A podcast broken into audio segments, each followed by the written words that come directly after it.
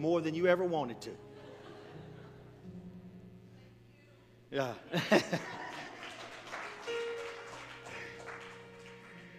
so, Matthew chapter 1, verse 1.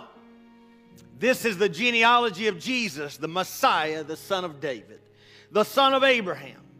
Abraham was the father of Isaac, Isaac the father of Jacob, Jacob the father of Judah and his brothers, Judah the father of Perez and Zerah, whose mother was Tamar, Perez the father of Hezron, Hezron the father of Ram, Ram the father of Amminadab, Amminadab the father of Nahshon, Nahshon the father of Salmon, Salmon the father of Boaz, whose mother was Rahab, Boaz the father of Obed, whose mother was Ruth, Obed the father of Jesse, and Jesse the father of King David. And David was the father of Solomon, whose mother had been Uriah's wife. Solomon the father of Rehoboam, and Rehoboam the father of Abijah, and Abijah the father of Asa. I want to preach to you this morning that your past does not determine your future. Your past does not determine your future.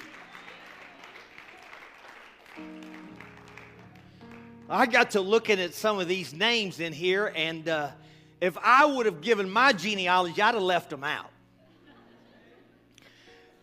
And I know when most of you were seeing that, you almost nodded off, right? Most of us are not into genealogies, especially not someone else's genealogy. Truth be told, I'm not really even into mine. I'm adopted into the Jones family, and everybody asks me, Are you kin to them? Are you kin? No, I'm adopted. That's just an adopted name that I received. My birth name was Thomas Montanez. So, that's the truth. I tell people I was born Hispanic, I just lightened up. you know, amen. Praise God. So, you know, I don't know. The sun did me the other way that it does some of us, right? Yeah. Bleached me. But you know, it's interesting when you come to genealogies, there are people who are very interested in genealogies, right? There are people go on websites to figure out who their great great grandfathers were and, and who they're connected to and where they came from. Some of you have you done the genealogy thing where you figure out where you're from? I'll just tell you, I'm as white as white can be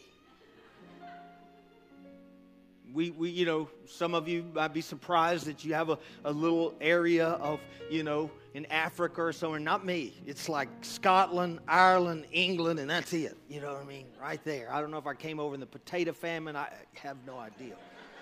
But, but yeah, yeah, yeah.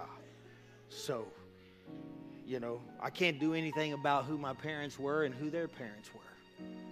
But I can tell you, even if you come from a bad past, or a bad heritage. I'm here to tell you that if you get Jesus in your genealogy, everything will change. If you can get Jesus in your upline, it'll change your generational projection and your destiny, and God is going to help us today. Father, I thank you for your word, and I ask you to bless the ministry of the word in Jesus' name. And everybody said, Amen. God bless you as you're seated. I don't know about you, I, I feel like I've got enough relatives. I don't need to go looking for any more.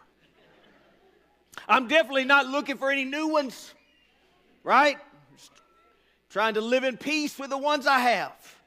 I'm kind of afraid of what I might find too. I'm sure there's some there's some druggies and you know problem people, maybe some criminals in there as well. And after going home for Christmas dinners, some of you probably will feel the same way. And many stories of fairy tales start out with once upon a time or in a place far, far away. But I, I, want you to realize that Matthew doesn't start out that way. It's not a fairy tale. He starts out with a genealogy, which is his way of saying, What I'm going to tell you about actually happened in time and space. This is not a fairy tale. Here is his lineage, who he came from, all the way down to his parents. This is a real story. And when you're telling real stories, if they wanted to change it, they would have left out some of the people on the genealogy, but they didn't because they're telling a real story of someone's real history. Christianity's most important feature is that it is an actual history. That a man lived and lived a perfect life and died and rose again and poured out his spirit on people who would carry out that mission. It is a real story. It's not a set of principles that Jesus taught us, but something Jesus was going to do for us. That's the story of Christmas. Certainly, He taught wonderful things and exposed truth to us. But the real part of the story is that He was going to live a certain life and die a certain death that would affect you and I. And that's the important part. Most religions, when you peel back the layers, they're built on teachings and principles that really would be true whether the religious founder ever lived or not. You could take Buddhism, you could take Islam. Those principles would still be valid regardless of the founder. The religious founder was not just, he was just a mouthpiece for the teaching. But this is not true of Christianity. Christianity depends on a set of events that actually took place in history because the core of Christianity is not what Jesus taught us to do, but what he would do for us. Certainly, he taught some wonderful things that are truth. But before you can carry out any of his teaching, something has to be done for you. Amen. Jesus had to live a life and die a certain death for you and I to have hope beyond this life. And scholars point out that the Gospels are basically just prologues to the death of Jesus. The central element in each gospel is the death of Jesus. That's the highlight, and the resurrection. That's the pinnacle of the story. They skim over 33 years of his life and three years of his teaching to focus on one week in which he would go to the cross and bear the penalty for our sins and die in our place and rise again. The gospel contains a lot of things Jesus taught. But the focus of the Gospels is not on what Jesus taught, but what he did. Amen. That's why I say the gospel is not primarily good advice on how to live. The gospel is good news to those who are in sin and need to be forgiven and need to be cleansed and got some things that they're not proud of that they would like to be washed away and nullified by the blood of Jesus. The word gospel means the announcement of good news. It's the Greek word euangelon. It's a combination of the word good and message or news. And the message messenger who brought the euangelon or the good news would have been called an angelos or an angel. When Jesus was born, who showed up? Angels, right? The angelos with the good news announcing peace on earth, salvation for men. They didn't say, hey, a great teacher has been born. They said, a savior has been born. I don't know about you, but that's the power of the gospel. We needed saving, and God sent a savior. We didn't need teaching, we needed saving, and God sent someone in the flesh to save us. You see, what we in the world and humanity needed most was not just one more religious teacher.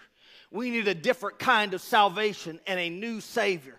And God became that for us by entering into history and doing for us what we could not do for ourselves. He became that.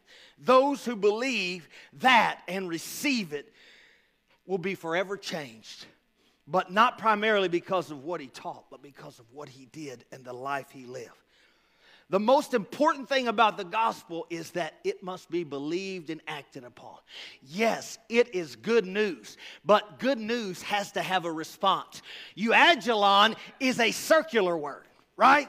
If someone came bearing good news and said, We won the war, and everybody went, ho hum it doesn't complete, it's circular. There has to be a response to it. And what's important is there is good news, that there is hope for this world. There is forgiveness for sins. There is a new start. There is a eternal home waiting for us. That's the good news. But you got to respond to the news. You can't just hear the news and comprehend the news. You have to respond to the news. We have to respond by repenting of our sins and saying, I confess, Lord and turning from those sins, being baptized in his name, and receiving the infilling of the Holy Ghost. That's our response to the good news. It's not just something that we understand, it's something that we respond to. This is important. You're not a Christian if you're just trying to emulate the moral teachings of Jesus. I'll repeat that. Even if you keep them really well and better than most people because the core of Christianity is not a set of teachings to be followed, but a salvation to be received by faith through repentance and baptism. The gospel is not primarily good advice, it's good news. Amen. Something we couldn't do was done on our behalf. Something we couldn't be good enough for, He was good enough for, and He gave it to us freely by faith. Let me give you one quick example of that one of the details most people know about Christmas is that Mary and Joseph had to travel to Bethlehem because Rome was taxing everyone and you had to go to your home city to be registered. But Luke explains to us that God's purpose was so that a prophecy would be fulfilled, that the Messiah would be born in Bethlehem as had been prophesied. I want you to see something about the power of God around this little baby's life. That God is still in control and still sovereign. Amen. That He can take a baby and his family and put them in the place where they were supposed to be born. I want you to realize something else too that all the time Herod is trying to take his life, right? All the time he's trying to take his life. And so he's moved out to Egypt to be safe from that. I'm here to tell you Satan cannot destroy what's God's, what God's purpose and prophetic thing on it. Right? And then after Herod has died, they're told, Come on back, it's safe, the one who sought your life. I'm here to tell you, whatever's going on around you, God is in control of your life. You may have enemies like Herod, you may have people seeking your life and trying to destroy it, but if the prophecy and the word of God is on your life, nobody can touch you until God is finished with you. He was going to go to that cross. He was going to die. And there was no king great enough to change the plan of God the most powerful man in the world, in that known world, was seeking his life. Wasn't it interesting that once the wise men came, he said, Tell me when you find him, and I'll, I'll go worship him too. And they were warned in a dream not to go back by. These wise men were warned. God had his hand on the scenario, even though the most powerful man of that time was seeking the life of Jesus.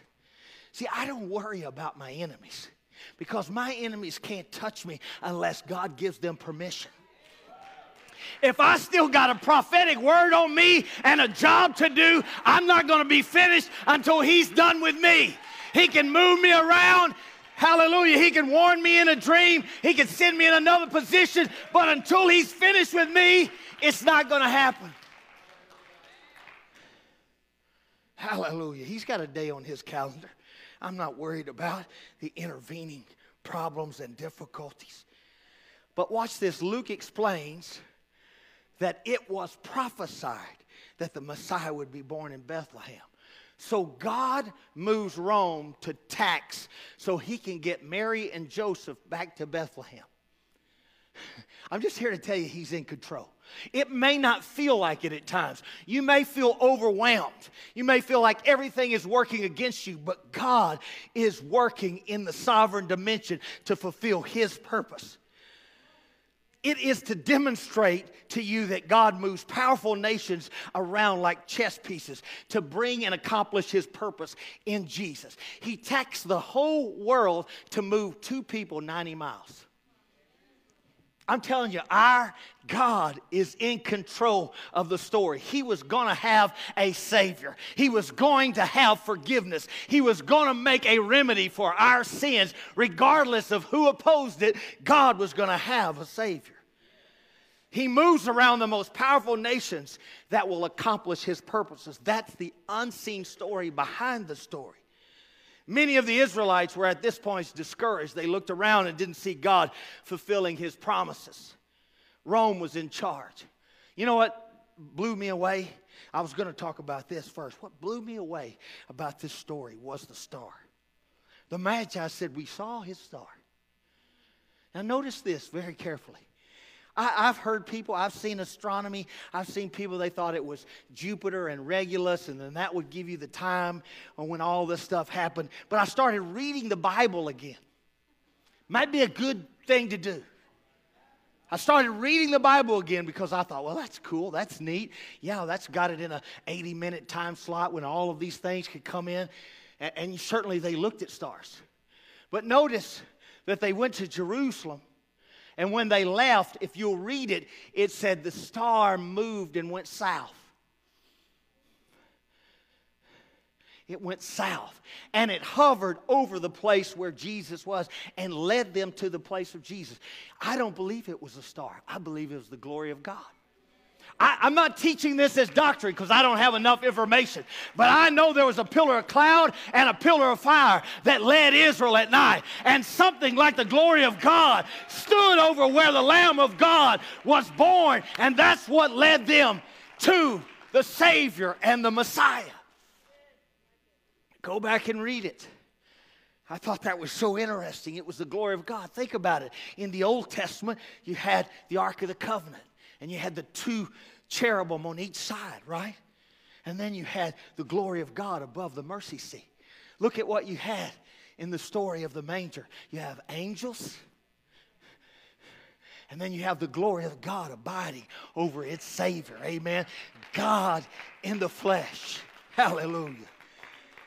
But they, many of them were discouraged because Rome was in charge. Many of you look around and you're discouraged. You see unbelief growing. You see secularism taking over our culture, corrupting our institutions, and destroying our nation. But don't be deceived. It, it didn't look like God was accomplishing his purposes when Jesus was born. You know what I don't understand is that the Magi came to Israel looking for Jesus. They found where he'd be born, they were sent where he was born, but no Jewish sages went with them. You ever read that? None of them went, we, we, you know, we better check this out. These guys, he was like, yeah, we don't need to go. They want to be free from, from, from Rome, but they, they don't look for their Messiah that they think will accomplish it. He was, God was going to pull off his greatest work in this environment. It looks bad now, but God is going to pull things through. Amen. I want to speak to someone this morning that you're struggling and you're going through difficulty. I'm here to tell you that God is working in your behalf in ways that you can't see, and He's going to bring about change. He's going to bring about renewal and revival in your life and blessing and favor. He's going to do it. The same thing is true in all of our lives. You may be discouraged because you look like there's forces you cannot control, but God has an infallible purpose in your life. That is to reveal Jesus to you and glorify Himself in you. Everything in your life is ultimately about that. And until God is finished revealing Jesus in you and glorify God through you, you are not finished. I don't care what the doctor says. I don't care what their report is. Until God is finished with His purpose in you, there's nobody that can stop you. There's nobody that can stand in your way. You're going to do a great work. Hallelujah.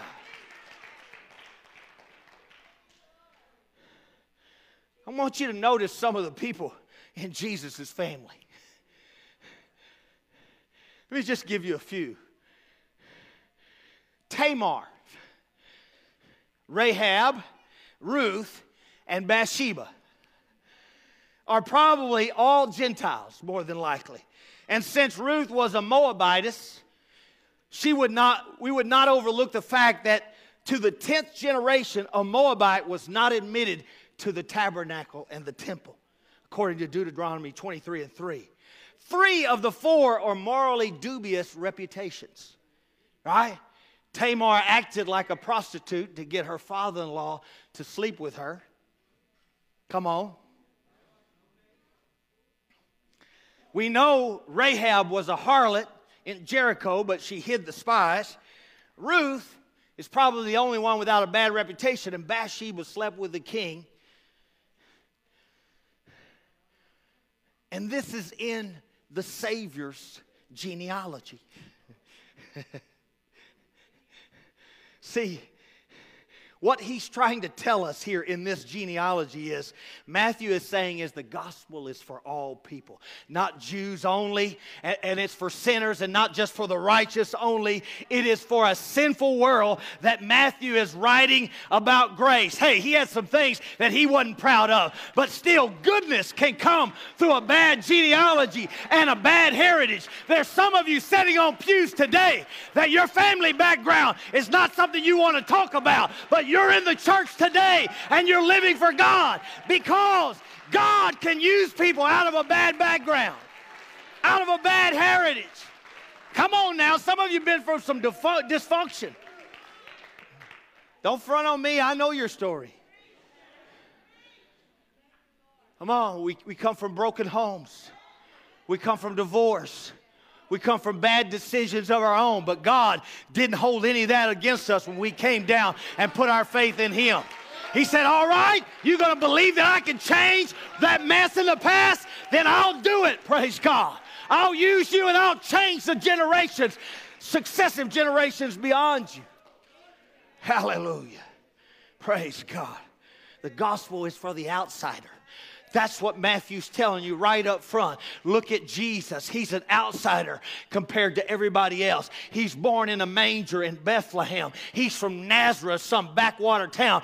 The man who brought salvation is an outsider. And if you're an outsider today, he's looking to you hey, come and join me. I'll change your genealogy.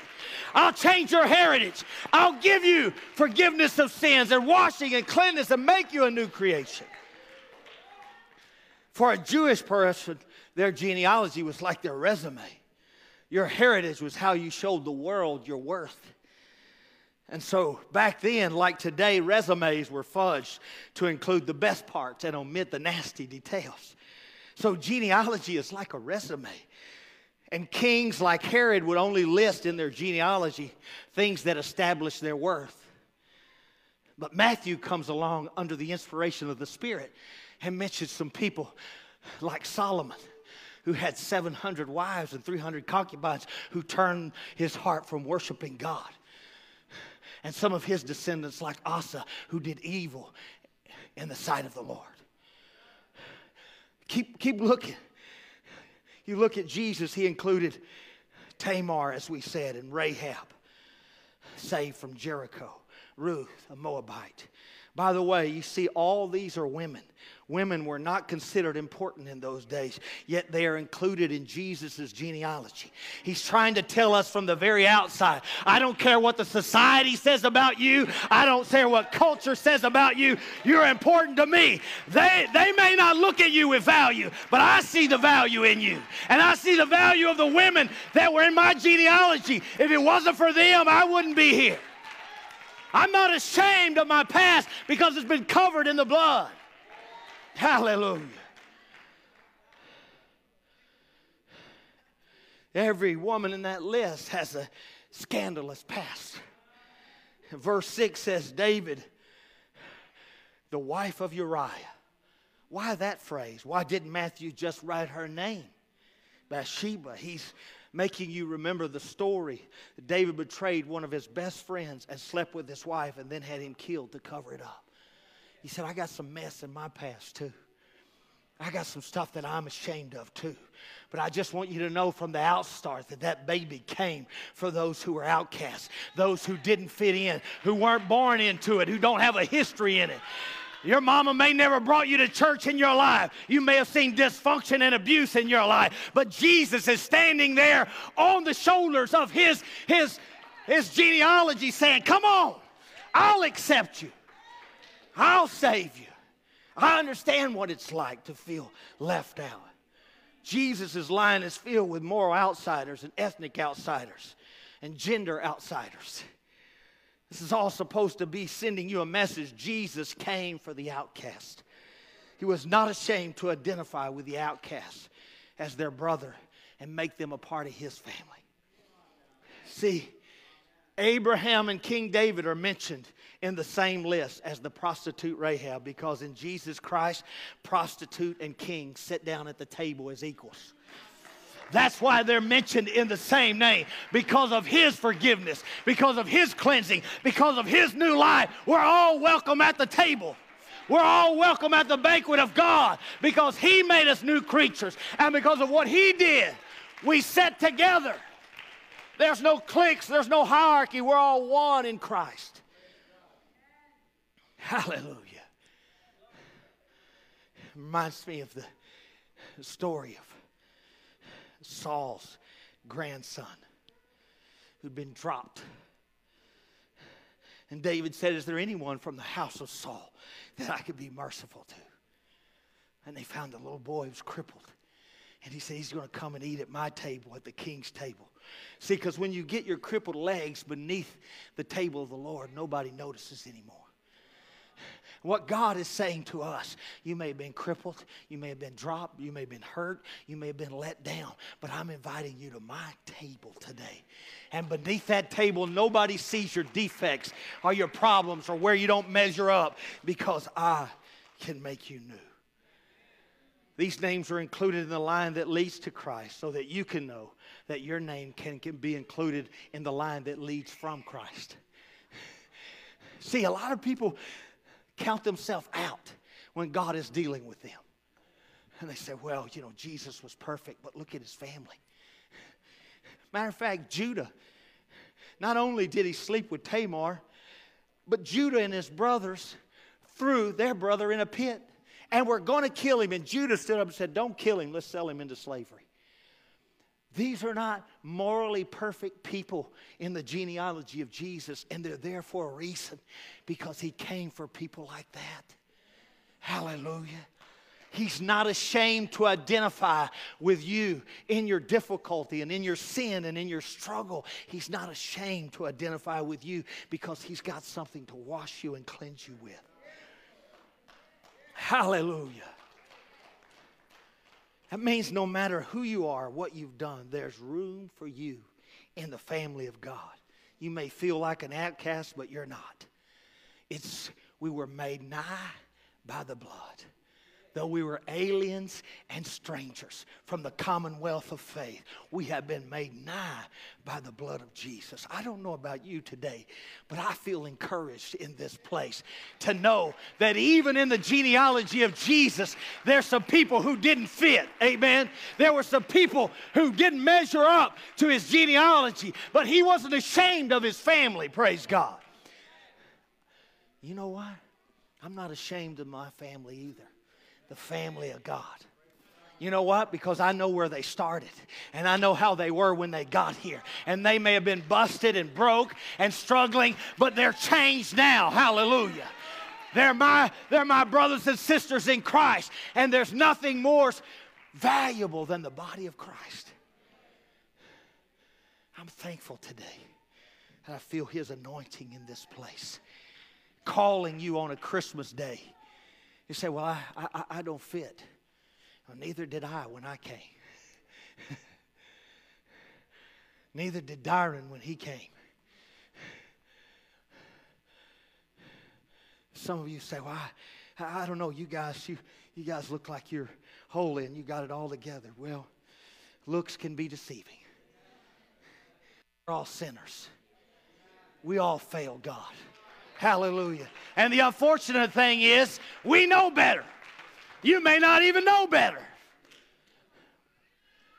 And so, I want to encourage you this morning to understand that many of us came just like you, feeling uncomfortable and out of place.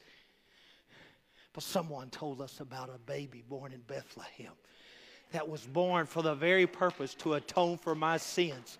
And when I realized I could be free of the guilt and the condemnation, I didn't care who was around me, and I didn't care who was looking, and I didn't care what everybody else thought because I had carried that burden long enough. And there's somebody here today, you've carried that burden long enough. It's time to take that off of you. What the world has said, what your family has done, what you've been through, you need a new identity and a new genealogy that starts with Jesus Christ and His washing and His cleansing. Hallelujah. Stand with me all over the building.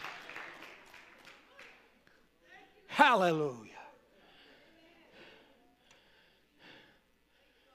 Hallelujah. The Lord told Abraham, He said, You're going to have descendants as of the sand of the sea, your natural offspring. Then you're going to have descendants as of the stars of the sky, descendants by faith. Hallelujah. I'm in that starry genealogy of Jesus. Because our world wants to tell you, well, it's who you know and it's who your parents are. I'm here to tell you they're wrong. That might be right. If you're seeking what they seek, they may be right. But if you're seeking a changed life, none of that matters. All that matters is, am I willing to turn my life around and put my faith in Christ? Your destiny is going to be changed. Your life is going to be revolutionized in the presence of the King. Hallelujah.